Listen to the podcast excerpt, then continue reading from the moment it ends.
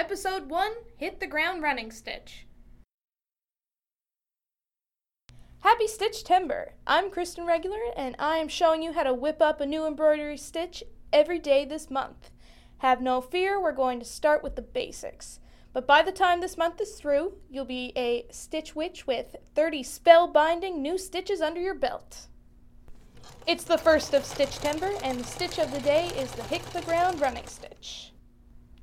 So first thing you're going to need is to grab some lightweight fabric. I have a cotton here, just a plain white cotton so you can easily see what you're doing and keep track of your own stitches.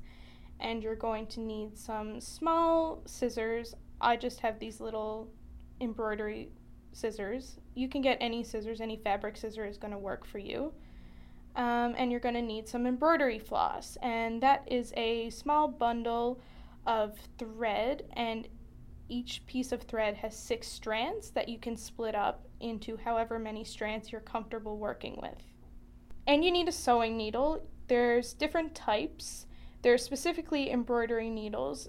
Um, ultimately, I would suggest using a needle with a larger eye on it because it's easier to thread and then you can work with the maximum amount of strands in your thread.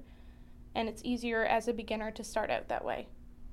So a fun fact about the running stitch is that it's where all of the embroidery stitches begin. This is the base stitch that you start with, which is why we're starting stitchtember with this particular stitch. So ultimately what you can do with this is you can actually have a lot of fun with it because you can change the length of the stitch itself. I normally stick to a quarter inch when it's going to be a decorative stitch However, you could make it larger if you wanted to do a sort of false stitch that you would need to pull out later. So here we have our embroidery floss. Uh, it's separated into the six strands that I mentioned. And I like to work with three strands myself because I find it's a good thickness to begin with and you can easily see what you're doing without the thread getting tangled. First thing you're going to need to do is grab the end of your embroidery floss. It should be sticking out on either end of the skein and hold it between your index finger and your thumb and stretch it out to the crease of your elbow. This is what's called a lady's length. Terrible name. However, it'll give you the perfect length of thread to work with so you can easily use it and not have it knot up. So what I like to do is separate the embroidery floss into the three strands that I want and the three strands that I'm going to save for later. So I just separate those three strands in each hand and then I pull apart. What I like to do when I have my thread is I use my hand and I sort of caress the thread. This is good for a couple of reasons. One, it'll get out any tangles that might be in your thread, and two, it straightens it after it was in the skein, so it keeps it easy to sew. So you're going to wet the end of your thread. I just use my mouth.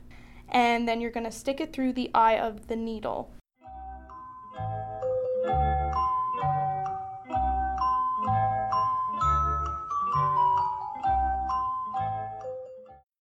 Next, you're going to want to knot the end of the thread. Uh, I just do a simple loop and put the end of the thread through it and then pull and then you'll create a nice little knot to work with. If your needle is bigger, you might find it helpful to do this a couple of times, but usually one should be just fine. Grab your fabric in a pinching motion so that you can stretch it between your fingers and have the easiest working space possible. To begin the stitch, you'll need to put your needle underneath the fabric and push it upward. This both hides the knot and you'll be able to see where you're starting.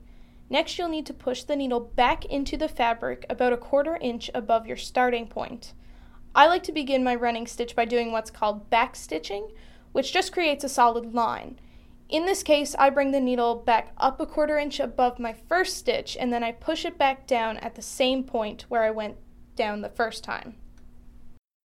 To do a standard running stitch, you would normally pull the needle up and push it back down in the same direction, alternating in out, in out. Now turn your work over. You're going to notice that the stitches on the back are a lot smaller and more discreet. This is going to be really beneficial in future projects, especially if you're sewing on clothes, because it won't be as noticeable. While we're looking at the back, we're going to finish off our stitch by tying a knot. The easiest way to do this is to poke your needle under the last stitch that you did and make a small loop. Then you're going to stick your needle through that loop again and pull the thread tight. This is going to create a very small knot that's not going to be very noticeable and you'll just cut off the end right at the base of the knot. If you're not doing a knot, then just leave the thread about an inch long at the end. This will give it enough length so that it won't slip out and it shouldn't be noticeable. Happy stitching! Stay tuned to the Fogbank channel for my next episode tomorrow.